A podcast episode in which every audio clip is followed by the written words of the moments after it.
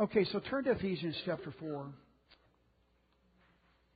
I want to start reading in verse 7, and then we'll close. Uh, there's a whole lot we could say about this. We'll probably maybe pick it up next week because uh, this is such a crucial section of scriptures. And um, it tells us that each one of us has been given grace, special blessing, special gift. I don't know what your translation says, but there's many different uh, expressions of what this grace looks like. But I love the one that says, To each of us have been given a special gift. Everybody say special gift. Uniquely designed for us. And it was given according to the measure of Christ's gift. Jesus when he, therefore, it says in verse 8, when he ascended on high, he led captivity captive. All the Old Testament saints got out of what was called paradise, taken to heaven with Jesus in his ascension. Also in that captivity was all uh, Satan and all the fallen principalities and powers that were defeated, and they were led in very, uh, they were led down the streets of heaven before the very throne of God, captive. And it's called a triumph, a Roman triumph, is what Paul's describing there. And he led captivity captive and he gave gifts to men. And that is, those gifts are what we got in verse 7. Look at verse 7 and, and look at it. It says, each one of us received a special gift. Each one of us, grace was given. Okay? A blessing was given to us. Every one of us, we have a blessing that has been given to us. So just for a moment, do you believe that you've been given a uniqueness? Let me, let me, let me see your hand. If you really believe that there that you have a, how many of you know you got a unique fin, fingerprint? Okay, a unique fingerprint. There's nobody else like you. You have been given by Christ a gift mix. You've been given a special blessing. You've been given something that is so beautiful, so wonderful. You know, there's no one left out of, of the blessing. You know, we or the you know my family we had eight kids, and uh, at Christmas, you know we we, ha- we you know you could walk around from the kitchen, the family room, the living room, a circle, and then off to the right, I mean off to the side, was this one den, which was where we put the Christmas tree. And and so with eight kids and mom and dad and a grandmother that all lived there, uh, there were basically eleven of us, and that's a lot of Christmas gifts, you know, under a single Christmas tree. And so the gifts were piled up, man. I mean, they were just stacked up. And my dad, and I'm you know six years old, five years old, and he would make at, at a while at a time, you know, Mike, Pete, Mark, and Matt. We would before we could go into that area, we would have to walk around the house and we would get a glimpse of what was under the tree, but we had to keep walking. So you're walking and, and you, you're trying to check out what's under that tree as a five or six year old. The excitement, my heart was beating out of my chest. You know, I'd get a glimpse of a helmet.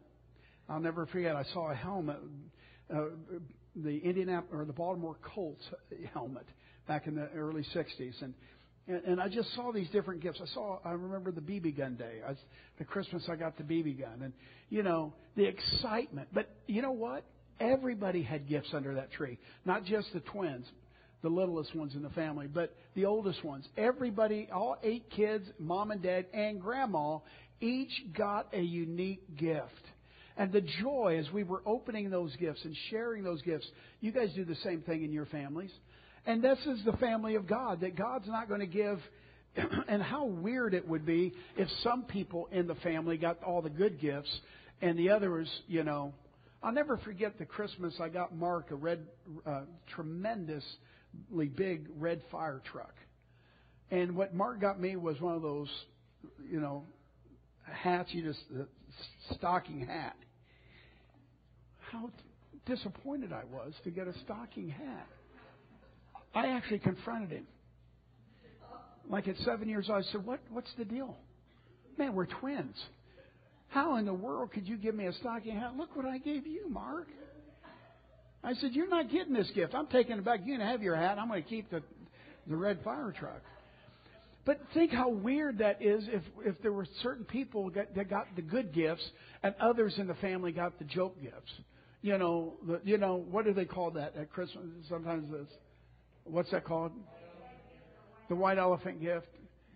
How many of you got some you're waiting right now? You got some gifts. They're going to go into that. You know you got them. But man, I mean, just Jesus has given all us unique, beautiful, a gift mix. It, it's, it's so wonderful how He's made you to be able to do something with those gifts. You have to. The King gave it to you as a gift, and He wants those giftings to be blessing the earth and blessing His body. And so it says, now this, when He ascended on high, verse 9, now this, He ascended, what does it mean? But that He also first descended into the lower parts of the earth.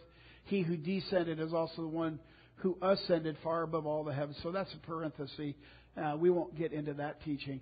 But look at verse 11. And he, and he himself, Jesus himself, look at your neighbor and say, Jesus himself gave some to be apostles, some prophets, some evangelists, some pastors and teachers. Okay, that's called the fivefold ministry, and that's called the ascension gifts, by the way. And the dissension gifts are the nine gifts of the Holy Spirit, and the motive gifts are in Revelation or Romans 12. The seven motive gifts are found there. But this is the ascension gifts that when Jesus ascended, he gave gifts apostles, prophets, evangelists, and some pastors and teachers. But he gave more than just the, the, this fivefold ministry gifting. He gave everybody gifts and the bounty of Christ's grace, all of us got these gifts. And then he, he gave certain giftings for people to be called into what's called the fivefold ministry. And for the purpose of, look, look at the purpose of the fivefold ministry, verse 12. For the equipping of the saints for the work of ministry. For the equipping and the perfecting and the building up of the saints. So as a pastor, teacher, and part of this fivefold ministry, my job is more than to preach messages that will inspire you and encourage you. Yes, I want to do that. But my job is to equip you. The fivefold ministry's job is to help train you and equip you and, and to help you figure out what your gift mix is and to help you learn how to use it. I mean, I remember when I got I bought John, our son, his first baseball glove. I grew up playing baseball, you know, a family of athletes and and so I remember when I got his first glove and got him signed up in T-ball. You guys, uh, mom and dads, you know, you remember those days, and you know, you're, you're, you know, John's a little tyke and he's dragging his bat behind him, and you know, uh, kind of interested, kind of not. But you know, I remember as he began, uh, I began to work with him and told him how, you know, to position his hand in the glove and how to catch a ball and how to hold a bat and and and and you know, uh, certainly I wasn't the greatest teacher, but I did have some, you know, knowledge of the game. I was able to communicate and to see what John, you know, as he began to develop that gift and the joy that I got because I, I could barely hit the fence in my whole. I played baseball till I was 22 years old. I, I think I hit two home runs in my whole career, and I could never hit the baseball. You know, my twin brother was tremendous at hitting a ball, but that, I just never figured it out that great. But the joy that I had when I would see John crush that ball and and and just and the joy that he got, the joy that John got from being able to do something you know, that I would tell him, son, this is so. You know, uh, some of you that have played baseball and softball, you know, Dwayne, you've, you've had the joy of hitting a ball 7,000 feet, you know. Um, it's, it's a special feeling that when you can do something well. And God wants us to feel good about our Christian walk. He doesn't want our Christian walk simply to be going to heaven. I punched my ticket. I'm safe. I'm going to heaven one day. No, he wants the expression of Christ himself to come through you. I got to hurry because I'm out of time, but it's it, it's for you today. I am I, my assignment as your pastor is to feed you and to teach you, but to train you also for the work of the ministry. Everybody say the work of the ministry. Every one of us in this room should be doing the work of the ministry. Every last one of us should be doing something, and I just don't mean ushers and greeters, but we definitely need ushers and greeters. We need children workers. I mean, you know, the, the typical thing that churches need, we need. But there is a uniqueness to you. It's not just in those arenas. Some of you have a gift of, of writing. Right. We need to help you. You know, we need to train you also in sharing your testimony. We've got a guy probably coming in next spring. It's called the one minute testimony. He's going to train you how in one minute you'll be able to share your testimony and it will open up the door for you to witness. And this guy is incredible. It's all positive, encouraging, and every single one of us in this room can be trained in one service to be able to do this. It's exciting to be able to be, talk to people about your faith. You know, and, and so it's, everybody say work of ministry. for the edifying. When you do the work of ministry, the body gets built up. And I'm going to stop there because we are way out of time. But I just want to kind of summarize. The, the grace of God has come to us. And it, the grace of God has come fresh to Amy and I in 30 years of pastoring. Uh, we believe that God saved the best wine for last. We believe that we're going to be part of the greatest move of God that's ever been. We don't believe that um, even though it's been very frustrating at times over the last few years pastoring, we believe that that where we are today as a, as a church is that we're on the cusp of something so wonderful and so great. We're excited. We want to bless the body of Christ. We're so excited about sharing with the body of Christ. We are not we we are wanting the glory of God for our church, not the river only, but for the body of Christ in North County. To, to see that pastors, by the way, you know, not, there isn't one, there's only a couple pastors that probably we would, after all these years, uh, it does happen from time to time. Uh, difficult relationships happen, and sometimes they're not solved easily. So we, in, in 30 years, Amy and I have one relationship that we can't walk with. Okay? And you, if you knew, you'd be happy that we're not walking with them. But outside of that, I'm not bragging. I'm telling you the honest facts that Amy and I have a relationship in North County where we're trusted. Pastors trust us and they love us. And they will support the, the, the gardens. It's not going to be a river thing. It's going to be an ecumenical body of Christ. And you're going to have the joy of seeing, I believe, many churches using that venue and coming out and doing things together and fellowshipping together and breaking down the walls and no proselyting. We're not going to be concerned about people, you know, we we're not concerned about people coming in and joining the river because they're fellowshipping at the gardens. Now there will be those that will God's bringing champions to our ministry right now to help us do this. You guys are champions and we need a few more and those are coming. You know, Pete and Shelley Taylor used to run with us many years ago, and they, after 12 years, I think, God called them back at this time. And so that is exciting that God is raising. Can, can we stand on our feet? So, is there any? Was uh, there? Let me just see a couple more of the slides as we close. Well, we might have closed that down. Okay, there, that's all right. We don't have to do that. So, this morning, I want you to leave with the, the, these points. Number one, you have received a special gift. Every one of you. It's uni- you are unique and you have uniquely received a gift. And Jesus is counting on you to manifest your gift, to use your gift. If we could join hands. As you join hands,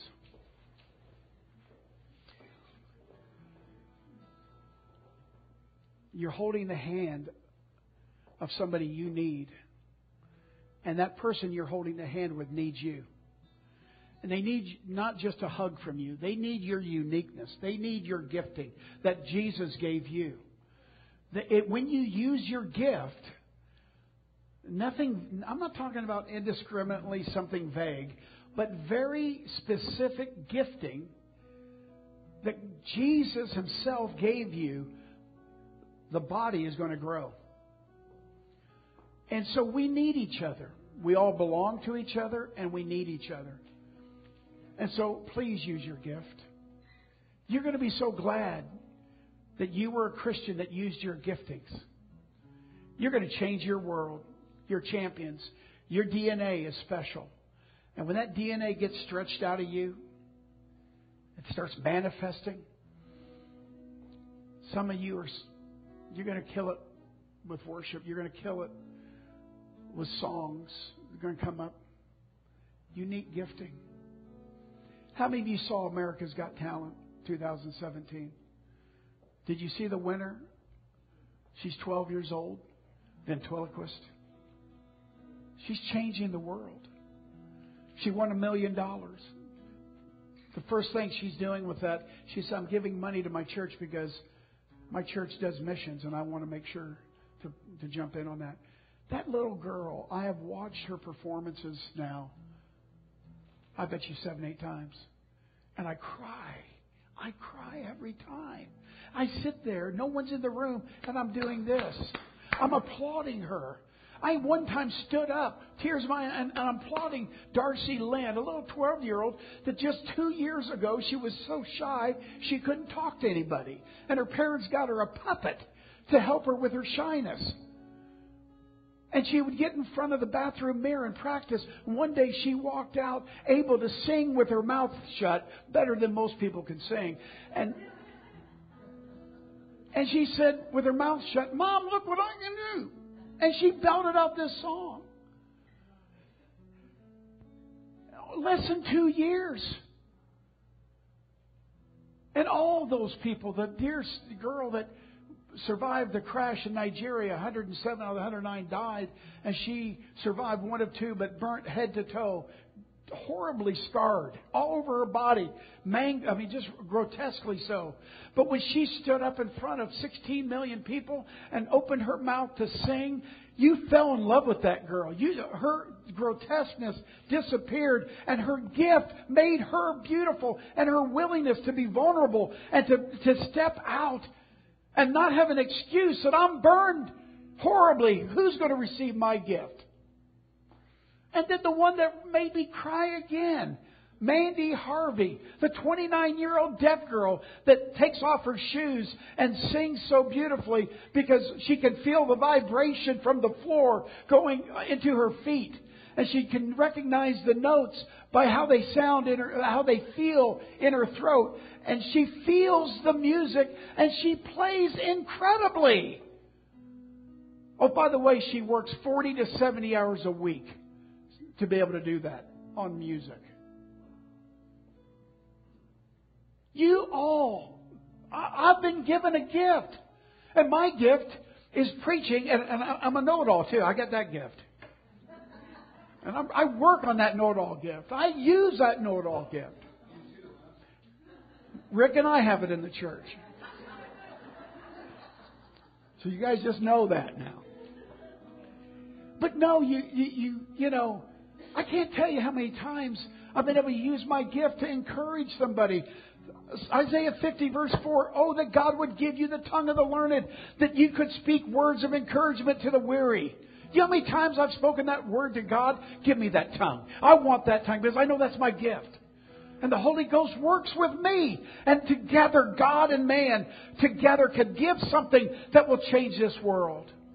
The gardens at the river is a completely unique river thing. The revelation of God was poured out on us.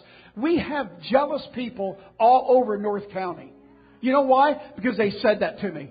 Dozens have said, Man, I'm jealous.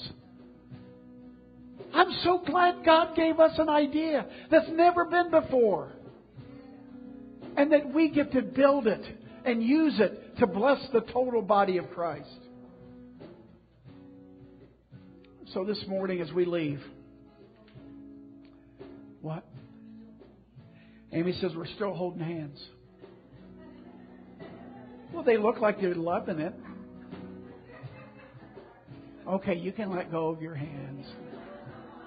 Okay, back up. You got to hold hands again. We got to pray. It doesn't count. Prayer doesn't count unless you're holding hands. I'm sorry. We're a hand holding church.